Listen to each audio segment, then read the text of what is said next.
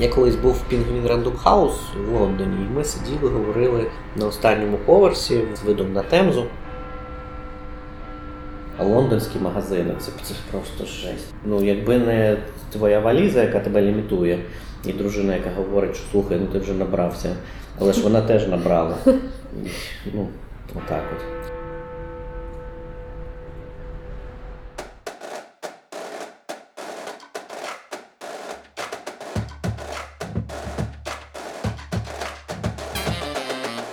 Місто транслює емоції та досвіди. Рухай проекти вперто. Люби, що робиш, і слухай піар-подкасти Килини Бішер.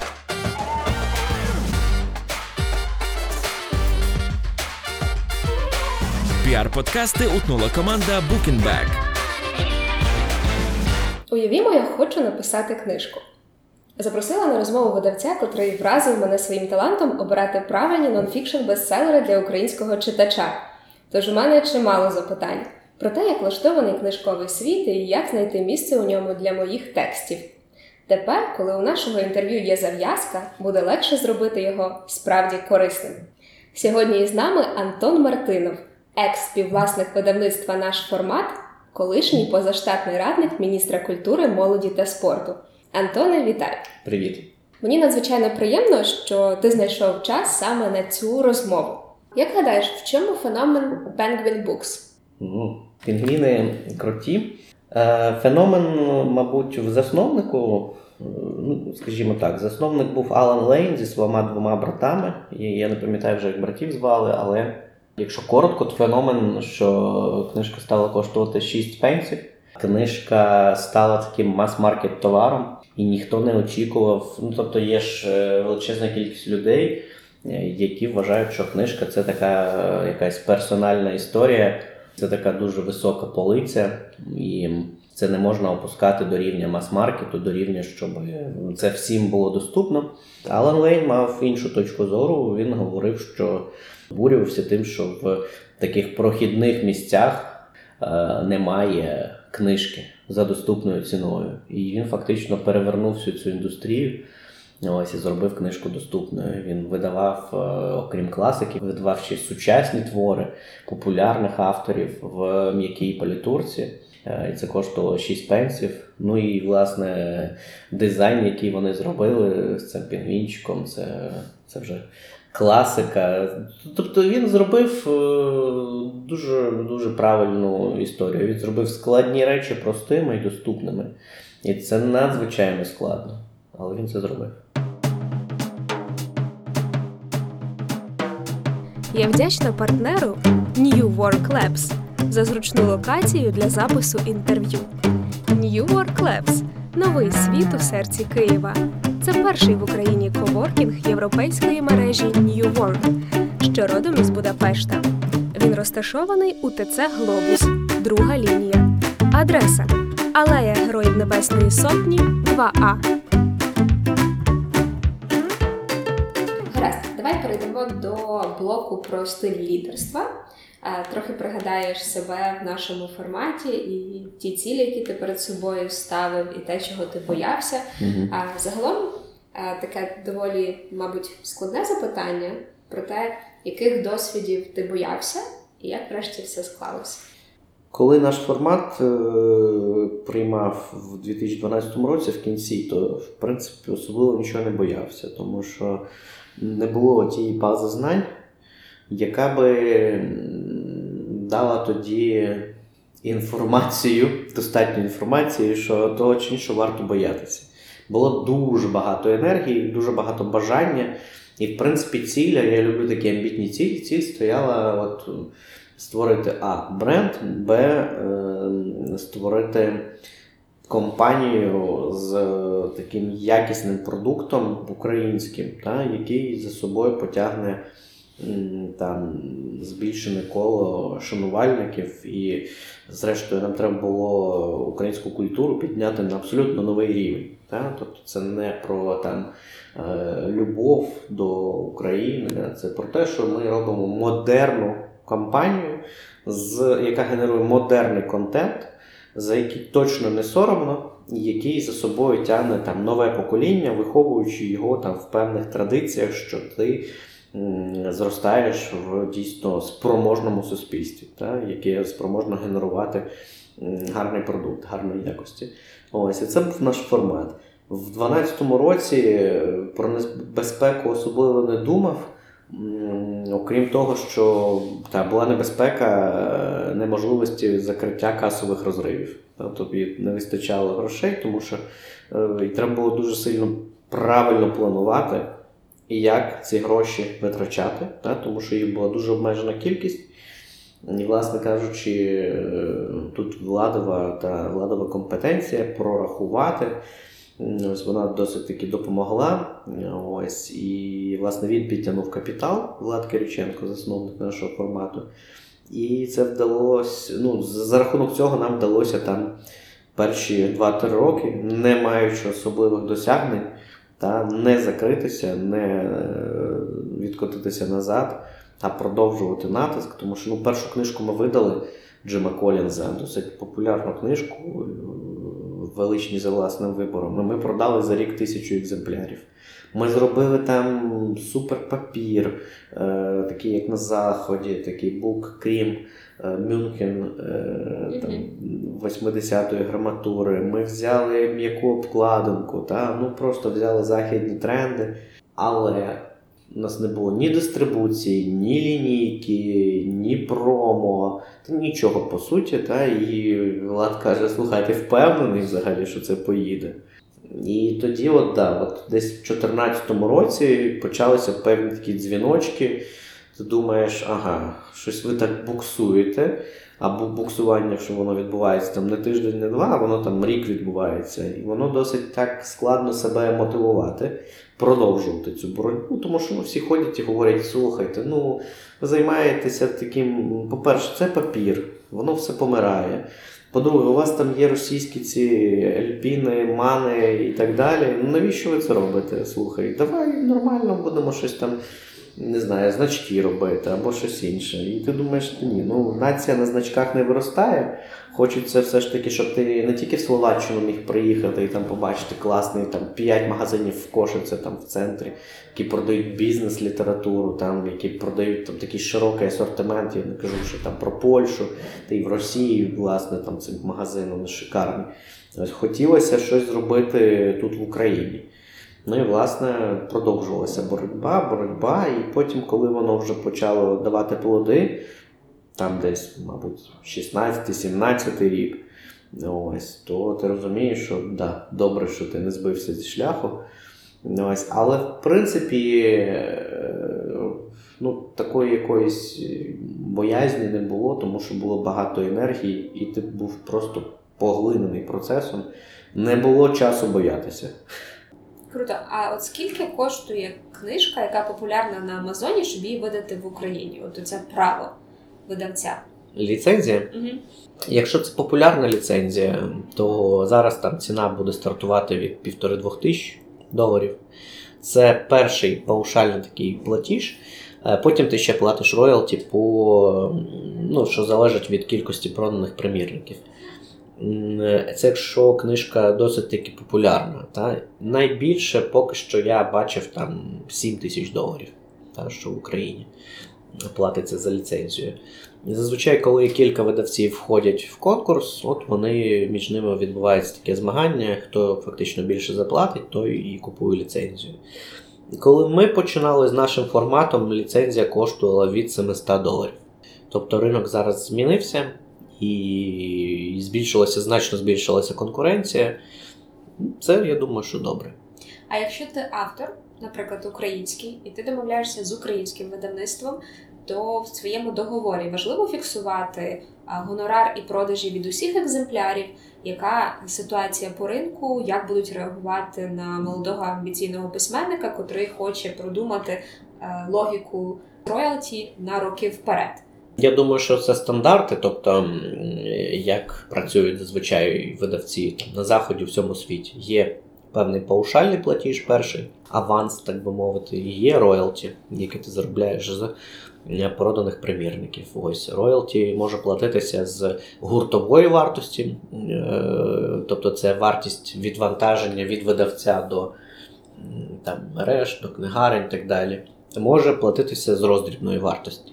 І це власне та ціна, яка зафіксована на поличках книгарень. Але через те, що ми не контролюємо як видавці, ми не контролюємо за скільки там буде продаватися, то зазвичай видавець підписує ціну від гуртової вартості книжки. Уже які відсотки, про які відсотки домовиться автор, це вже предмет домовленостей. Власне кажучи, тут я не можу нічого радити, тому що як видавець свої інтереси захищає, так автор має свої інтереси захищати, вони десь посередині зійдуться. Аванс плюс роялті це нормальна стандартна схема. А буває таке, як в фільмах, що аванс видавництво видало своєму автору, а він книжку не написав. Буває, наприклад, Деніель Канеман уже пише книжку Шум Нойс уже два роки. Як ми заплатили, вона ще пишеться.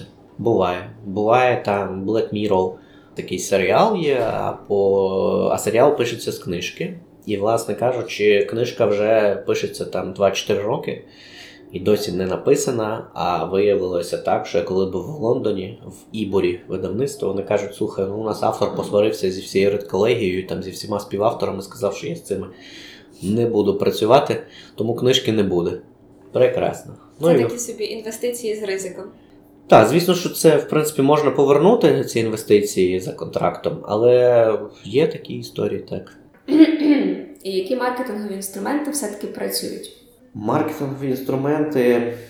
Книжка це ж такий продукт досить е, персоналізований і дуже інтелектуальний. Відповідно, там кооперація з телебаченням для книжки взагалі не працює.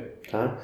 Працює кооперація з блогерами, з е, лідерами думки. Так, однозначно працюють е, події навколо книжок, як в е, книгарнях, там типу книгарні є, так і в КМБСі та і взагалі в інших різних локаціях. Звісно, що працюють виставки там, де ти робиш класний стенд. Так? Це ми одні із, із перших, хто почали робити стенди не для того, щоб тільки продавати книжки, а для того, щоб доносити емоції. Всі сказали: Вау, наш формат, у вас такий крутий стенд. Ну, ось. І навіть потім видавці до мене підходять і кажуть: слухай, я вже старий, як ви це робите? Мені дружина каже, дивись, бери з них приклад. І це було приємно, тому що це видавці такі, які вже на ринку там багато років, яких я дуже сильно поважаю. Ось. І ми, ми дали цю емоцію. Ми з цією емоцією прийшли до лідерів думок. Я дуже часто сам їздив на різні презентації. По-друге, різні виступи, там розказуючи про або про книжки, або про бізнес. Ну і плюс є ж соціальні мережі. Той інструмент, який зараз в нашому часі необхідно використовувати однозначно, тому що він дає він дуже сильно розширює можливості для бізнесу. Фактично, ти можеш розповідати про свій бізнес, і людям це подобається. Це власне, що я робив. Я постійно там щось пишу, там намагаюся розказати про якісь деталі, і це engage, це залучає людей більші, ширші кола. І зрештою, мені вже там, е, звісно, говорять, що слухай, чувак, папір падає, але кажуть, ну ви да, ви звичайно так перевернули навіть мою уяву про те, що цей видавничий ринок може. Було дуже цікаво спостерігати за тим, як ви обирали книжки, щоб видавати їх українською. Е, Як виглядало це полювання на бестселери, і як ти відрізняв ті, е, які можуть в Україні та, угу. сягнути висоти, і ті, які е, не будуть цікаві українцям? Ну, по-перше, треба сказати, що я, я ж е, продавав ці книжки до того, як прийшов наш формат. У мене був сайт е, Audiobooks.ua, в якому я продавав там багато книжок. Та?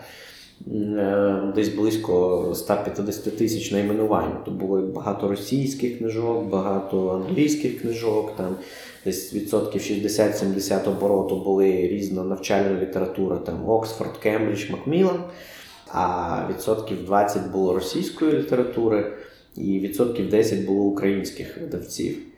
І, власне, я знав, що продається. Я ж е, дуже часто я заходив на склад, бачив, як хлопці щось пакують, що пакують. Я бачив статистику, я брав ці книжки, там навіть прочитував буквально там сторінок 20-30.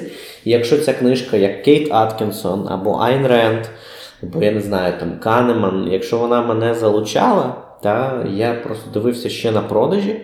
І ну там, звісно, була вилка. Або ця книжка добре продається, і вона перший номер, який ми беремо. Наприклад, Атланту справа в плечі. Та? Вона мене. Хоча я, я цю книжку не сприймав дуже довго, поки я джерело не прочитав. Але Айн Ренд ми купили саме через те, що я читав. Там Канемана через те, що я читав. Не знаю, там Чорного лебедя, так само Талеба. Статистика плюс досвід. Та, це два мультиплікатори. Ну а потім е, я дуже багато читав. е, Нам же ж треба було стратегічно видати весь той must have, must read, та, щоб, скажімо, основний асортимент мати як в колоді карт. А потім вже багато ми читали, ну, я і колеги, і люди, які нам адвайзери, які там нам радили, що видавати. Ось ми створили такий розділ на сайті, де нам могли прислати, чому нам радять ту книжку, там, чому її варто видати, що в цікавого. Ось, і ми це все аналізували, був такий аналітичний відділ, плюс я створив певні формули, за якими ми оцінюємо книжки. Та. Зрештою, ми це все призвели до того, що є у нас борд. У нашому форматі був борд, де книжки аналізуються, проходять огляд, оцінювання. Та далі от е, вибирається, е, значить, що видавати. Спочатку років, напевно, 4-5 перших та вибирав я, але потім, коли вже часу почало не вистачати, ну і плюс я все оптимізовував так, щоб е, компанія від мене не залежала, то ми вже створювали інструменти оцінювання. Спочатку математичне оцінювання, там кількість, е, наприклад, рев'ю, е, хто що пише, наскільки багато там категорично поганих відгуків або суперкласних відгуків. Потім є така історія, як мова видання. Та? Тому що, наприклад, коли в тебе мало грошей, то починати з якихось там е, непопулярних мов. Ти можеш дуже сильно зав'язнути там, що тобі не вистачить бюджету. Плюс починати так, з таких книжок, як там на тисячу сторінок, теж не варто, тому що ти загрузнеш е, і в тебе дуже високий бюджет буде на книжку, і вона буде коштувати дуже дорого. Ти, власне, нікуди не, не пройдеш. Ось. Тому ми ці всі параметри оцінювали, звісно. Ось. Ну і потім накладали на наш видавничий план. Звісно, що ми зараз читаємо, я дуже багато читаю західної преси, оглядів від New York Times до не знаю, Guardian, там підписок багато. І коли ти постійно в контексті, то тобі особливо, особливої складності немає сказати, ну мені здається, та? що немає особливої складності сказати, що буде популярно, а що не буде. Але це, мабуть, в голові, і це, мабуть, залежить від досвіду, та? оскільки ти вже прочитав до того, і, і мабуть, певної статистики з попиту на ринку. Скільки вдається щороку читати книжок? Так, щоб прям читати для себе, напевно, там ну, не два десятки, а, мабуть, там 30-40 книжок. Там я більше для себе конкретно не читаю. Я люблю читати повільно, там, розслабляючись і так далі. А, якщо говорити, скільки доводиться читати з точки зору рев'ю, з точки зору відбору, ну там більше сотні. Ось там точно більше сотні. Однак я не прочитую там повну книжку та, від і до. У мене є певна методика, я читаю там перші розділи, які мені цікаві, розділи, в яких я зможу зрозуміти в першу чергу, чи там є компетенція, якась експертиза, чи немає. А ось і, і, власне сам стиль. Якщо я беру книжку на рев'ю, я читаю, напевно, що сторінок там до сотні. Там від 50-ї сторінки мені зрозуміло, вже потім я або переконуюсь в тому чи іншому виборі. А знаєш, є такі видавництва, котрі роблять е, оцю роботу для читача найперше. Вони скорочують книжку з тисячі сторінок, наприклад, до 20. Можливо, є сенс орієнтуватись на їхню роботу. Це перше питання. А друге, це про те, що ти думаєш, чи можна так зекономити собі е, час, читаючи тільки вижимки, найважливіше з книжки. Можна, ну звісно, тобто, які задачі ти ставиш. Якщо тобі треба бути, знаєш, є такі історії, коли ти маркетолог, і для того, щоб бути в темі, ти дивишся просто кілька серій або огляд, я не знаю, Games of Thrones. Так. Ну, тобі не подобається сам серіал, але щоб читати мімасики, то Базовий рівень. так, ти проходиш базовий рівень освіти. Чи отримаєш ти насолоду? Я думаю, ні. Чи закриваєш ти біль бути в контексті в мінімальному? Так. Тому все залежить від е, задач, які ти ставиш, і тут же ж питання в пріоритетах. Тобто часу, в принципі, у нас менше не стало, але ми гірше стали е, їм розпоряджатися, на мою думку. Тому що у нас дуже багато різних спокус там, у вигляді від гаджетів до різних сервісів.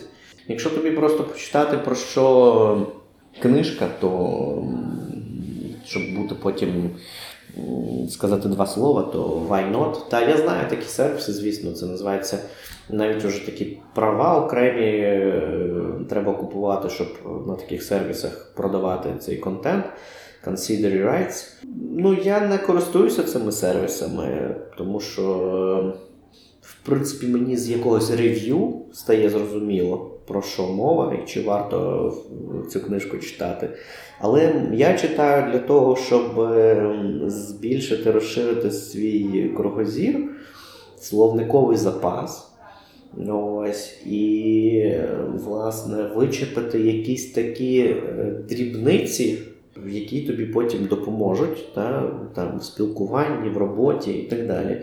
І дуже часто в е, такому резюме е, цього немає, тому що це як серіал, точніше, як фільм. Та?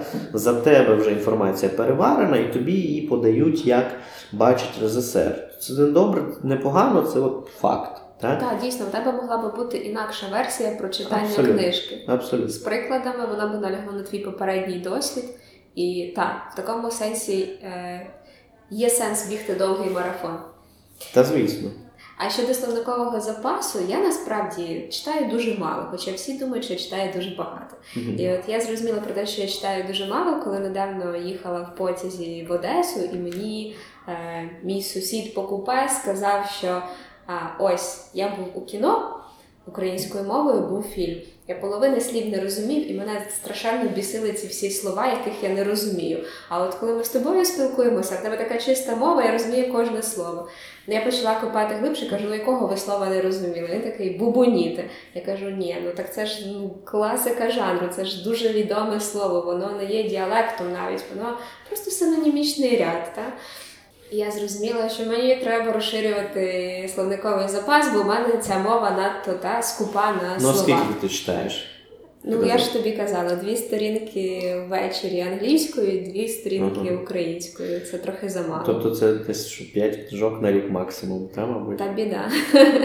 А мене виправдовує тільки те, що я ще страждаю з ліку Ан'ю. Тобто він пише дуже змістовно. Там один розділ це кілька років його життя, або там кілька досягнень в якійсь сфері там, Ну, побудови держави. Я тебе заспокоюю. Чому заспокоюю? Ми дуже часто ну, спілкувалися на цю тему, розбирали, як люди читають, і такий собі життєвий цикл читання. Що ми помітили цікавого, що людина, коли будує кар'єру, то вона е, перестає читати. І це от, ну, от такий тригер прям по більшості людей. Як це все відбувається? В тебе школа, тебе змушують, там проходиш Жюль Верна, Мумітроля, потім, хоча зараз там Майнкрафт і так далі, Roblox, там, от, я таке малий читаю, інше не хоче. Ось, а потім е, в тебе йде університет, і тобі там завантажують якоюсь спеціалізованою літературою, плюс е, клас, класичною там трошки.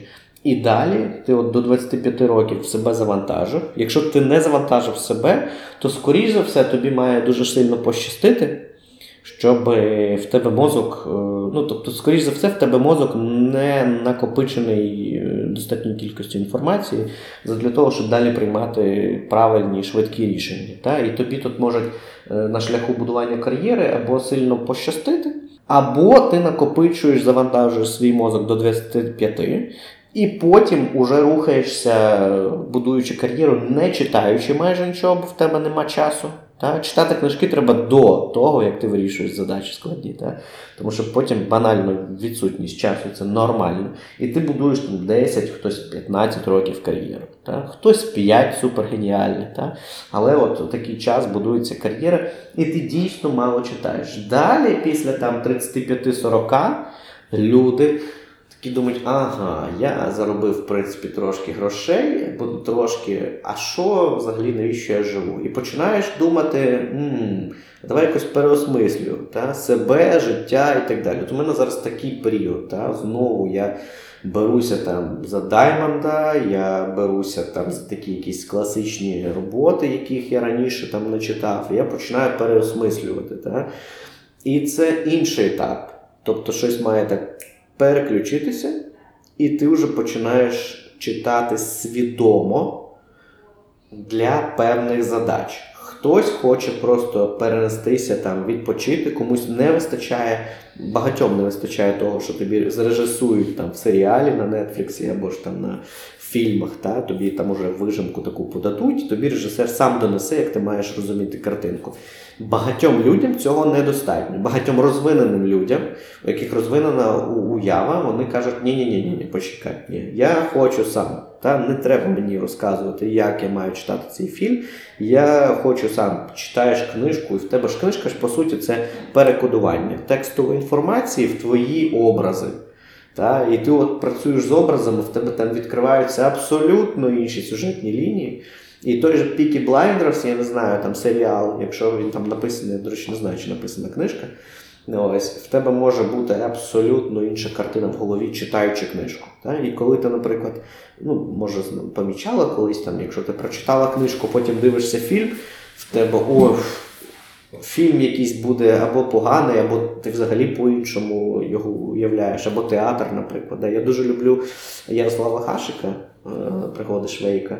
Я потім, коли дивився театр, ну я не можу. Ну, ну що це таке? Це якісь такі скорочені версії якихось деяких сценок, причому тих сценок, які я, наприклад, не вважаю за найважливіші. Так? А в книзі ти цей гумор Гашика читаєш, це ж просто пісня. І ну, це от, да, про, про, про образи. І, власне, трошки збилося. Ні, все гаразд. Я якраз згадала їсти, молитися, кохати. Я дивилась цей Мгм. фільм після книжки, і я взагалі була страшенно роздратована тим, як можна було все так е, неталановито обрубати. Ну, бачиш. Тобто нарізку зробити, і ніби такий олів'є, але дуже примітивного зразка. Ось, але потім, коли через кілька років я знову подивилася фільм, я не побачила в ньому аж е, такої великої печалі, просто хороший фільм, який там на один вечір. Е, З коханою людиною, з попкорном ліжку, why not? Ну тобто, в мене не було вже спогадів про книжку такої чіткої та інформації. А багато часу пройшло між читанням перший раз і переглядом. Перший раз десь пройшло півроку або там три місяці, а другий раз пройшло десь п'ять років. Тобто я Ну, вже абсолютно не пам'ятала ту книжку. Ну. А другий випадок, який ти запропонував, ну от коли тебе реально дратує те, що режисер втілив щось інакше. Це коли героїня з Айн Ренд е, стала білявкою в екранізації. Я взагалі не зрозуміла, як можна було обрати саме такий персонаж на цю роль. Тобто для мене вона була стовідсотковою брюнеткою, і тут я дивлюсь, блондинка ще й така.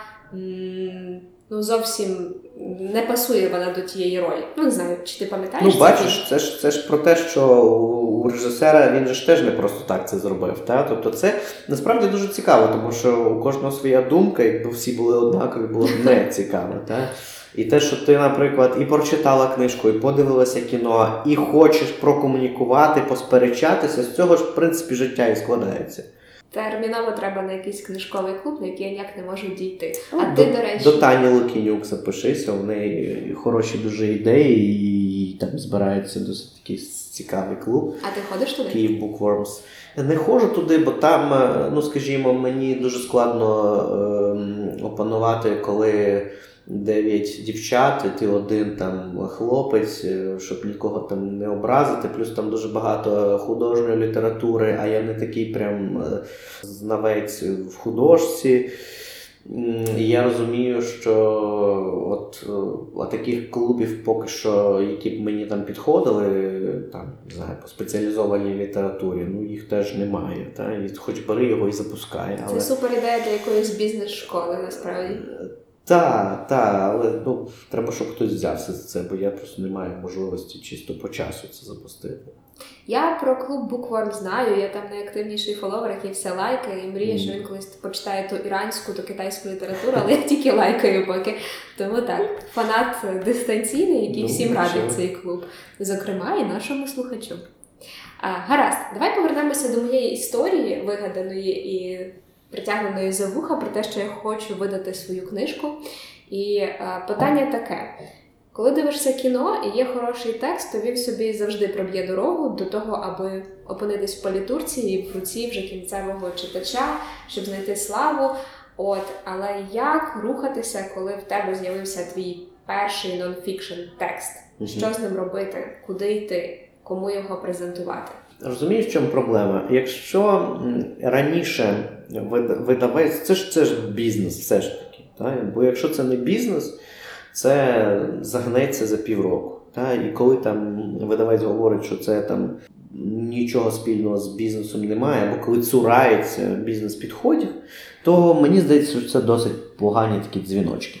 Тому, якщо раніше видавець міг видати і продати, е, тому що був певний голод читання на книжки, не було стільки дозвілля різнобічного, видавець міг продати там 3-5 тисяч накладу і відбити свої витрачені кошти, то зараз це дуже, дуже складно зробити. А на одній там тисячі накладу ти нічого не відіб'єш на книзі.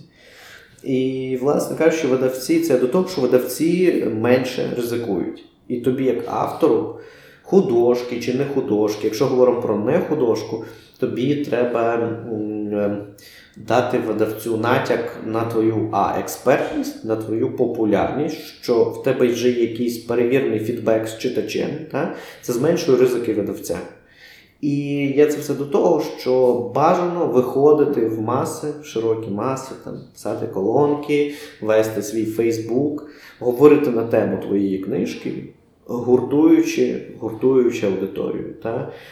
Як мінімум, якщо навіть ти не знаєш видавця, ти можеш видати цю книжку самостійно там, в електронному вигляді, перевірити фідбек. Да? Зараз як розвивається це на Заході. На Заході досить популярний е, сам видав, і через сам видав автори потрапляють до видавців. Тобто видавці таким чином зменшують свої ризики, да? зменшують ризики надрукувати макулатуру і потім не знати, куди її діти. Ну, власне, треба комунікувати і шукати свого читача через ті ж соціальні мережі, будь то YouTube, Facebook, меншою мірою, там якісь там інстаграми, тіктоки, значно меншою мірою.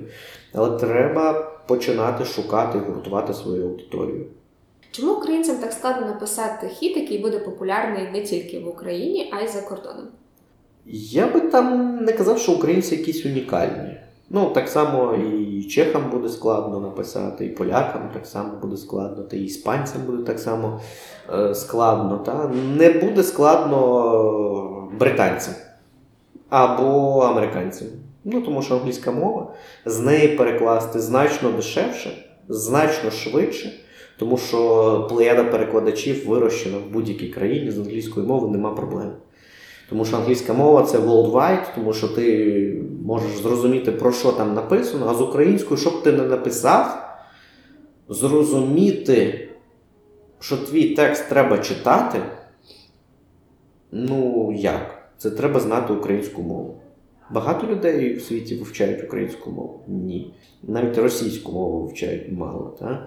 але у них там все одно на порядок краща ситуація. І зрештою, чому? Тому що треба отримати якусь премію, щоб тебе побачили, так? щоб звернули увагу, що взагалі подивіться на цю книжку. Причому премія має бути не українського масштабу, а європейського чи світового. І, власне, якщо говорити про нонфікшн, то тут же ж ключова історія, що нонфікшн це певні знання, це досвід. Так? Який досвід українці можуть про який досвід можуть написати так, що це буде цікаво на заході. Якщо є відповідь на це питання, окей.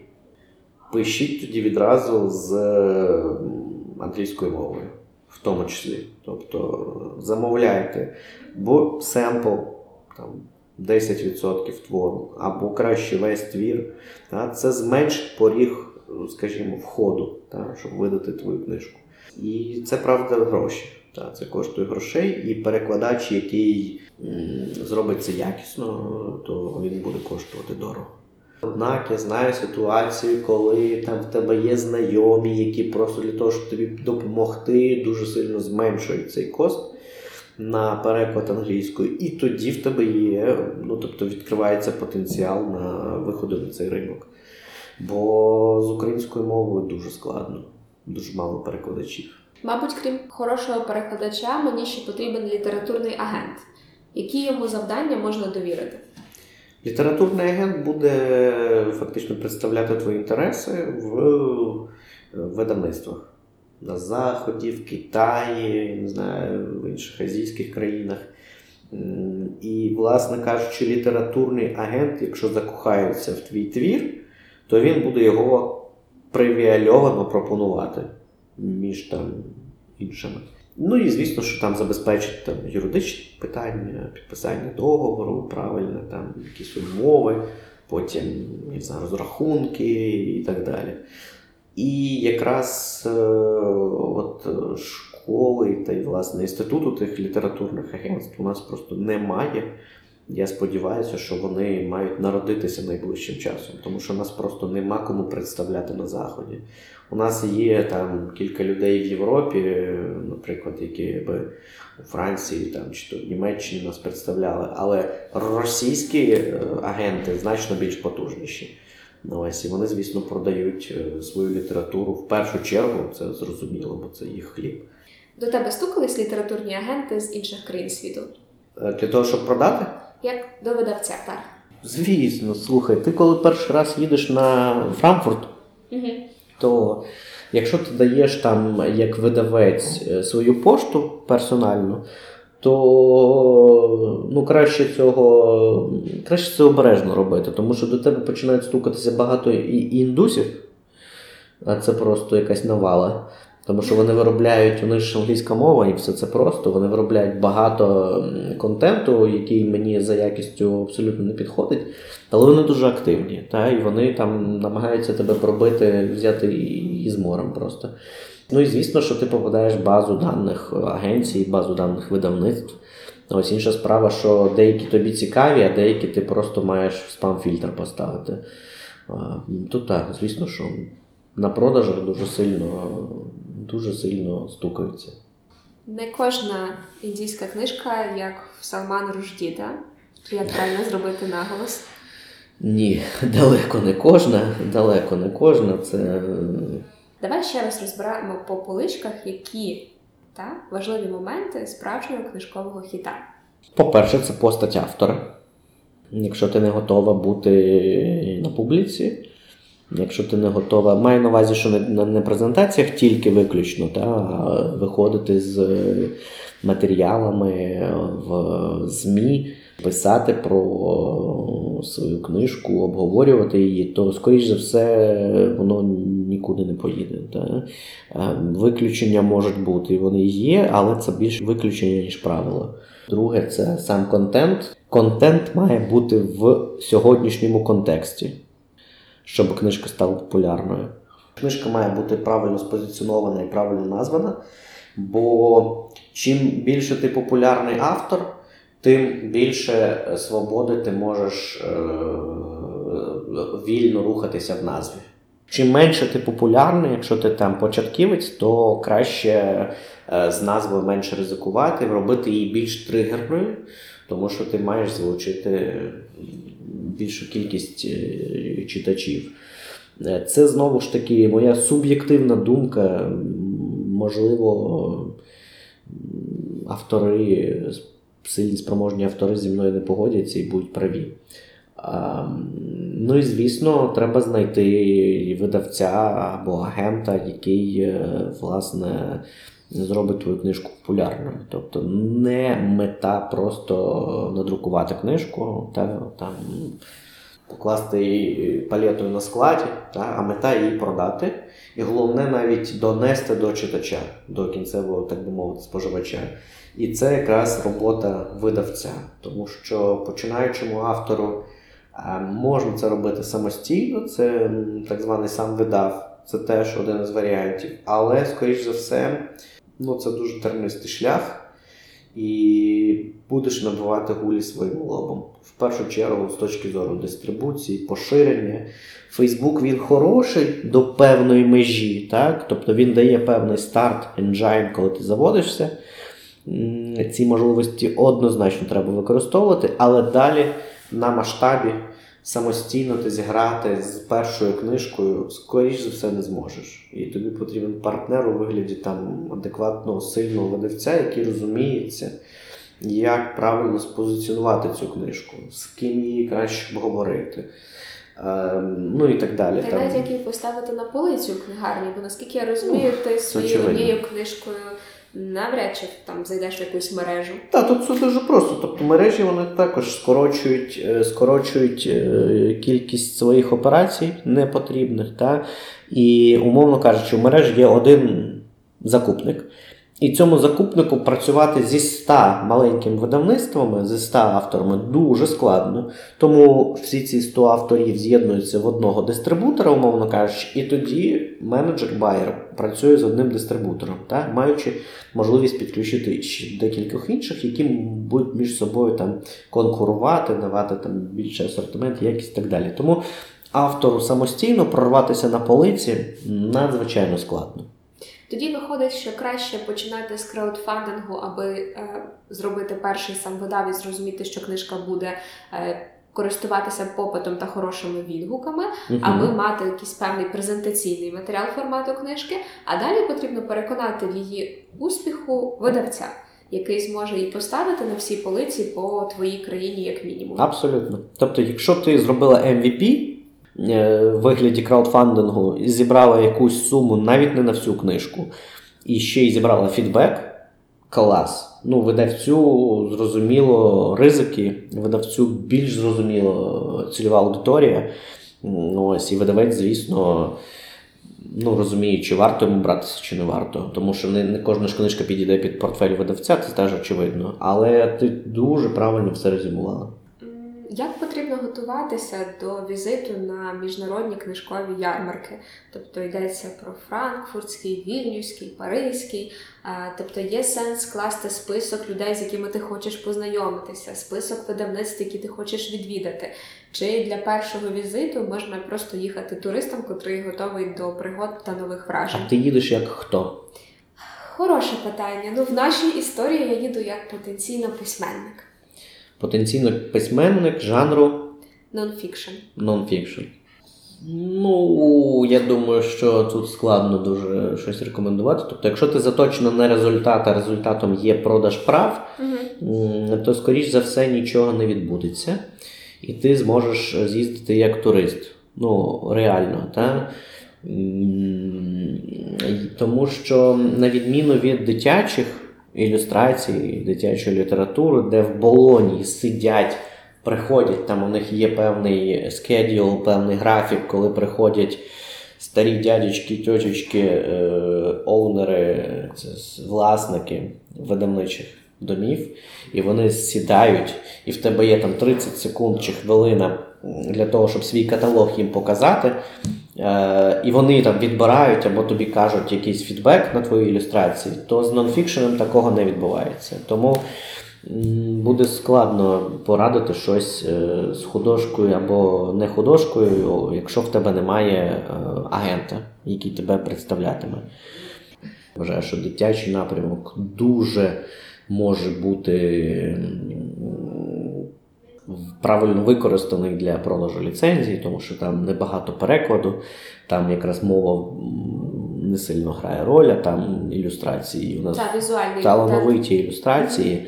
Власне, якщо їх відразу робити в певних лаєрах, в слоях, щоб можна було фарбувати колір шкіри, е, щоб можна було робити очі там, наприклад, під Азію і під, е, значить, е, під Європу, щоб можна було прибирати там е, певних тварин, якщо ти продаєш щось мусульманські, мусульманські країни, та, тому що вони книжку там, де будуть свині, ну вони якось не будуть купувати. Такі кейси вже були. Мені Малкович навіть розказував з Баба Галамаги.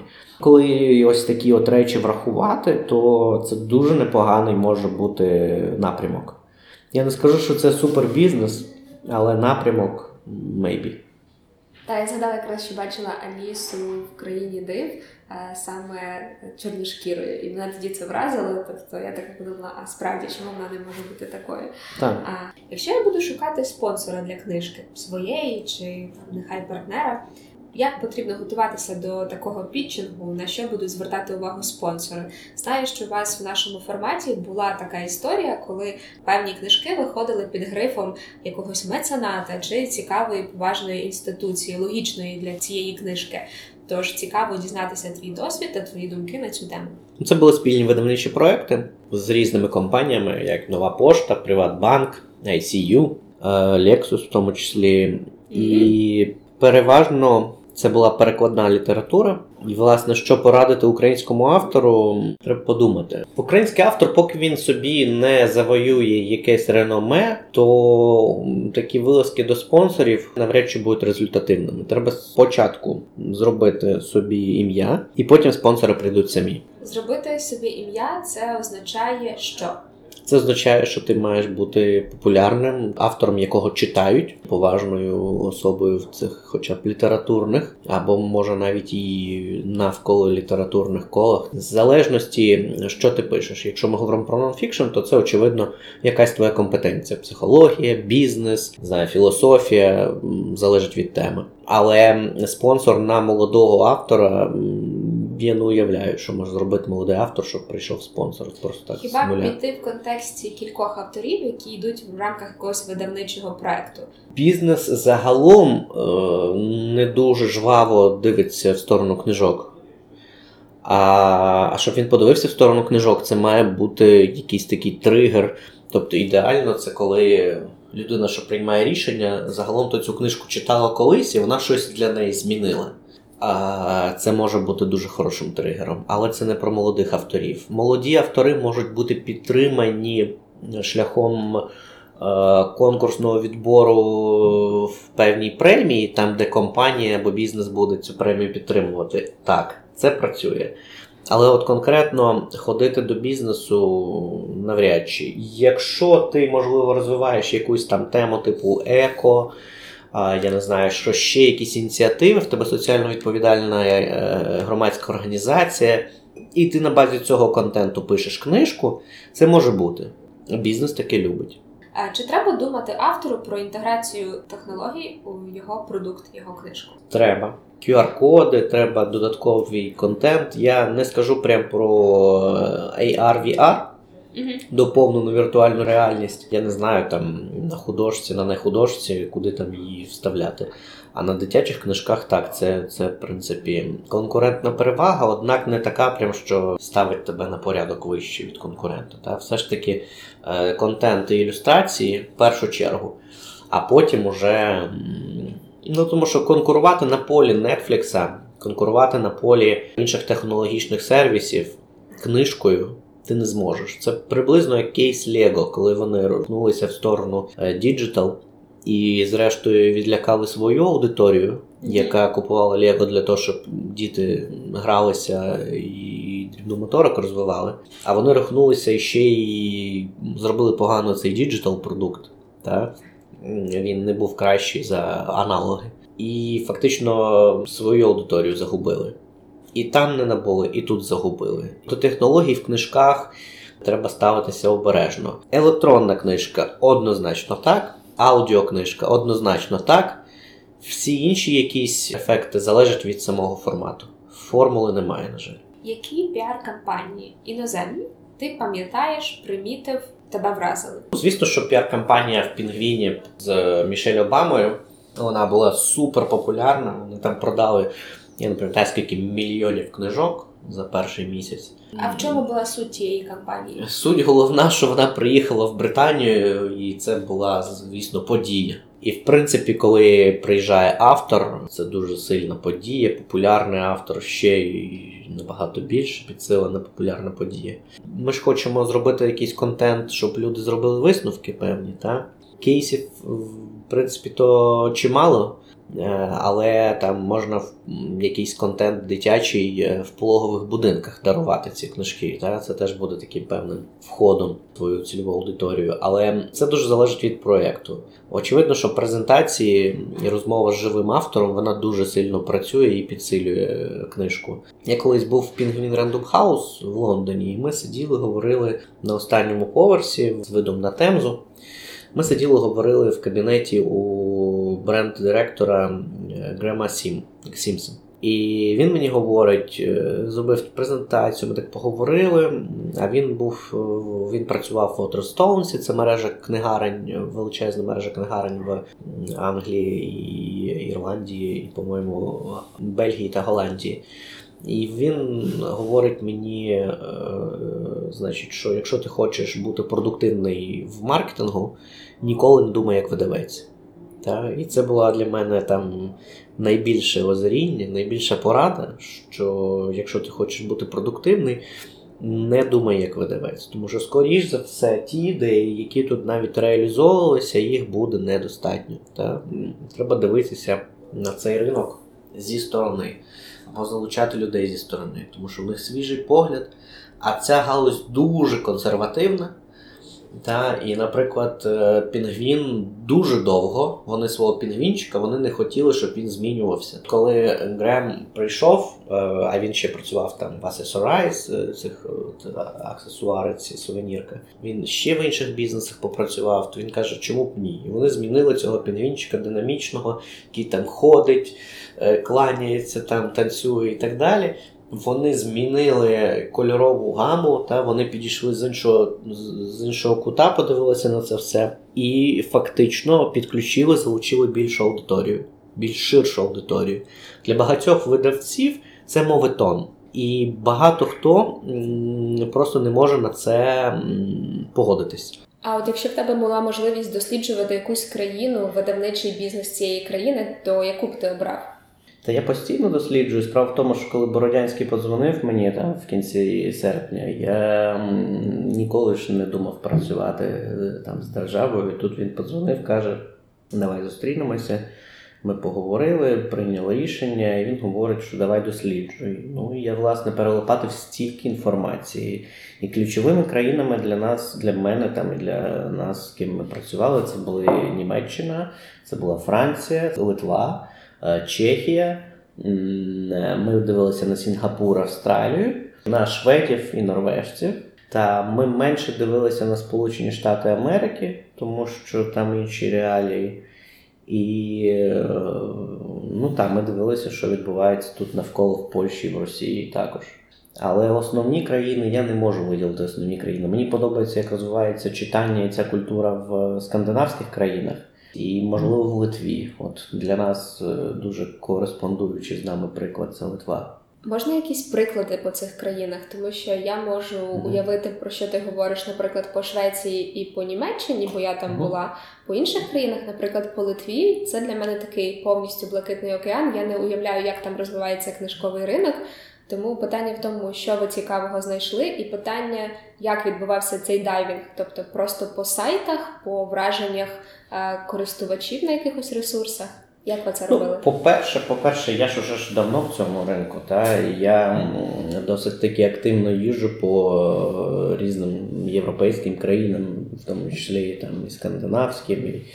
І я банально це бачив там в період з 2014 до цього року. Е, І, власне, та, я підняв просто свої записи. Я там на, на виставках ми обмінюємося контактами, ми ж спілкуємося з нашими колегами, там будь то з е, Німеччини, чи з Англії, чи з Литви. Ну, залишились контакти, з ким можна поспілкуватися і взяти ту чи іншу інформацію. Плюс ми активно підключали інститут книги для досліджень. Е, Вони теж по своїм джерелам збирали дані. Але якщо говорити про приклади, то це, ну, наприклад, чому мені подобається Литва. Тому що з таким маленьким населенням, коли у них виставка відбувається книжкова, це на буквально десь так, як у нас на ВДНГ, там три павільйони, вони заповнені книжками. Та нехай це будуть видавництво, яких от, там буде 10 книжок, і вони будуть весь стенд цими 10 книжками заставляти, але це буде гарно, це буде зі смаком. Приїжджають високопосадовці.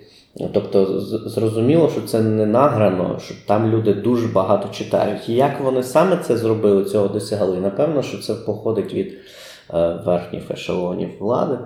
Ось, тобто вони своїм прикладом залучають країну до читання.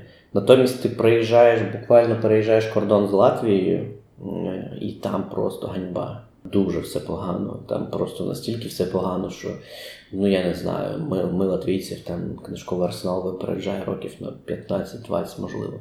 При тому, що в Латвії е, сидить там Ендрю Нюрберн Болтік, це одна з найбільших агенцій, яка продає, займається правами на всю, е, ну не на всю, там, окрім Росії, Східної Європи. І для мене такий був парадокс.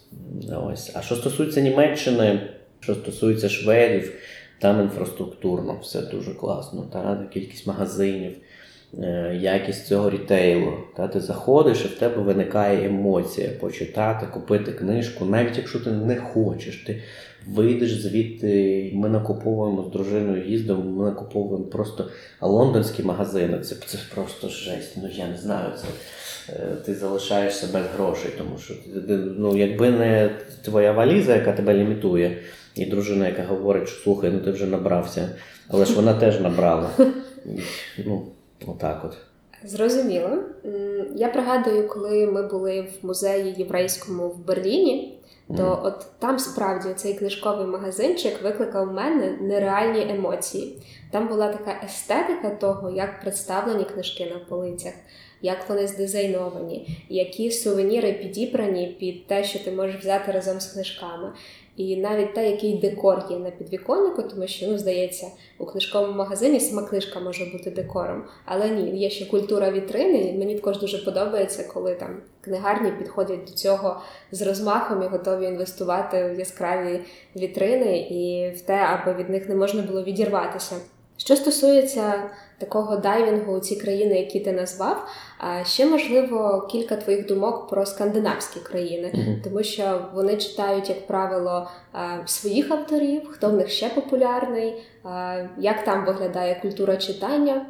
В принципі, є такі от світові е, бестселери, які кроскультурні, які будуть і в Англії, і в Швеції, і в Данії, і в Польщі. Та, там Канеман, наприклад, е, там Менсон, ну це по, по нехудожній літературі. Та, що стосується місцевих авторів, у них їх багато. Я, на жаль, не читаю шведською, та, але ми всі знаємо ем, там, я знаю, Ларсона, ми всі знаємо книжку там про Лагом, Хюге, з Данії. При тому, що коли ми е, говорили зі шведами десь в 15-му чи в 16-му році про секрет значить, шведського щастя, Лагом, то вони не могли зрозуміти, що я від них хочу, тобто, що це таке. І таке враження було, що це просто маркетингова фішка, видумана така. От. І навіть самі шведи, шведський культурний центр, вони не знали про що мова там ще в 15-му чи в 16-му році, коли ми там про це говорили. Ось, однак так, у них е, дуже непогано розвинені свої автори. Відбувається це, як нібито от виходить з цієї всієї історії, що ми прочитали, відбувається це завдяки підтримці держави. Тобто у них досить такі серйозні бюджети виділяються на закупівлю книжок. Це те, чого ми собі наразі не можемо дозволити, тому що нам треба пріоритизувати кроки, які ми робимо на підсилення читання. Та у них менша кількість бібліотек, значно менше, ніж у нас, але вони набагато більш прогресивні і туди закуповуються всі книжки, майже всі книжки, які видаються там в тій же Норвегії або в Швеції. Яким чином вони підтримують своїх авторів? Та у них там є резиденції, у них є Е, Прямої підтримки я не знайшов прямої підтримки авторів, але підтримують видавництва, які публікують цих авторів, і відповідно у тебе, як у видавця, менші ризики. Якщо ти видав молодого автора і не вгадав, ти можеш хоча б підбити кости, там вийти в нуль. Та? Якщо ти його ще видав і в тебе успіх, ти взагалі на коні. Та? Таким чином, е, видавці ризикують більше видавати своїх місцевих локальних авторів. Власне, я думаю, що нам теж би таке треба було робити. Ну і власне в цьому році там інститут книги теж буде запускати е, програму підтримки молодих імен. Подивимося. Я думаю, що за 5-10 років це може дати свої плоди. Це однозначно дасть свої плоди. І подивимося, в якому жанрі. Ти постійно згадуєш е, свій досвід в міністерстві. А взагалі, скільки часу займає така робота на тиждень? Е, Чи вона вимагає того, що ти маєш працювати зосереджено тільки на державних проектах, чи ти можеш займатися і своїми справами, своїми бізнесами? Як у тебе вийшло? Ну, у мене вийшло так, що я займався, мабуть, що 2-3 дні навколо міністерською роботою. Ось, і, і також 2-3 дні своїми проектами. Ось маючи там один вихідний. Ну, я, в принципі, до такого графіку звик. Однак у мене він вільний, тобто я можу сам собі будувати день, яким чином робити його більш продуктивним. Якщо я правильно вловила, для тебе важлива свобода, свобода вибирати там свій графік, проекти, якими ти займаєшся. Що ще важливо для тебе в професії і в житті? Важливо, щоб е, люди, з ким ти працюєш, вони тебе витягували на новий рівень. Тобто вони ставили задачі, вони були розумніші за тебе, Е, як е, люди, які вище над тобою, так і люди, які з тобою на одному рівні. Тому що я не люблю людям от, все розжовувати, робити все за них. Е, Ну, мені такі команди не підходять. Тому я люблю, коли зі мною сперечаються, доводять свою точку зору, е, не якимись там просто штампами, та, а от серйозними аргументами.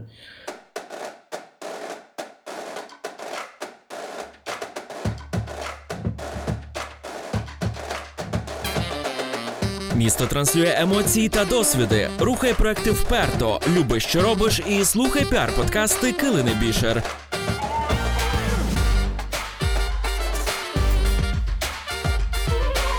Піар-подкасти утнула команда Bookingback. Бородянський намагався, ну, те, що ми над чим ми працювали, це фактично культуру виносили над економікою, над фінансами. Тобто культура була на рівні там, з освітою, зі, з охороною здоров'я. Та? Ось це такі от базові речі, на яких вже будувалася там економіка, на яких був суспільний договір, та? Ось, із якого зростало все інше. І це повністю міняло парадигму. Ну, ну, за 30 років такого не було. Тобто культура, воно як типу якось щось існувало, там навіть вам гранти якісь там, і, і все, і займайтеся там. І... Слухайте, є серйозні пацани, які все вирішують, а культура це невідомо про що. На твою думку, як має виглядати культурна дипломатія? Я про синергію менеджерів державного рівня, приватного сектору, аби нам було не соромно за те, як представлена Україна за кордоном. Питання як? Я думаю, що зараз готової відповіді нема ні в кого. Ну, Ось. Питання, яке треба однозначно вирішити якомога швидше, це синхронізувати е, всіх стейкхолдерів, які відповідають за наше представлення за кордоном. Це і Український інститут, і Український інститут книги, і МЗС, і Мінкульт, МКМС, так, і, і інші, хто виступає з нашим іміджем за кордоном. У нас просто немає достатньої комунікації між відомствами. Та? Е, Між відомствами і приватним сектором, як там асоціація. Та? У нас не вистачає прокомунікованої позиції, не вистачає цієї візії, та? куди ми власне рухаємося і чому. Та? Оце треба проговорювати. Це такий складний процес, якого дійсно та, дуже сильно не вистачає. А як? Ну, я не настільки там е, можу на себе брати відповідальність, щоб зараз сказати як. Та є люди, які значно розумніші, які знають, як правильно позиціонувати, які знають, як правильно робити айдентику, які знають, е, умовно кажучи, мають карту, е, карту покриття опініон-мейкерів. які будуть впливати. Та, і це такий шмат роботи років на 3-5 мінімум. Ось, але він починатиме, він має починатися з візії, а потім з синхронізації всіх дійових осіб, щоб вони працювали під одною парасолькою. От цього поки що нема. Там класично дуже часто лебідь, рак і щука. На Дивно, дивно. Гаразд. Я не хотіла би більше красти твій час, тому що ми якраз вклалися в півтори години. Дуже тобі дякую за цю розмову. Дякую. Е, мені правда було дуже цікаво.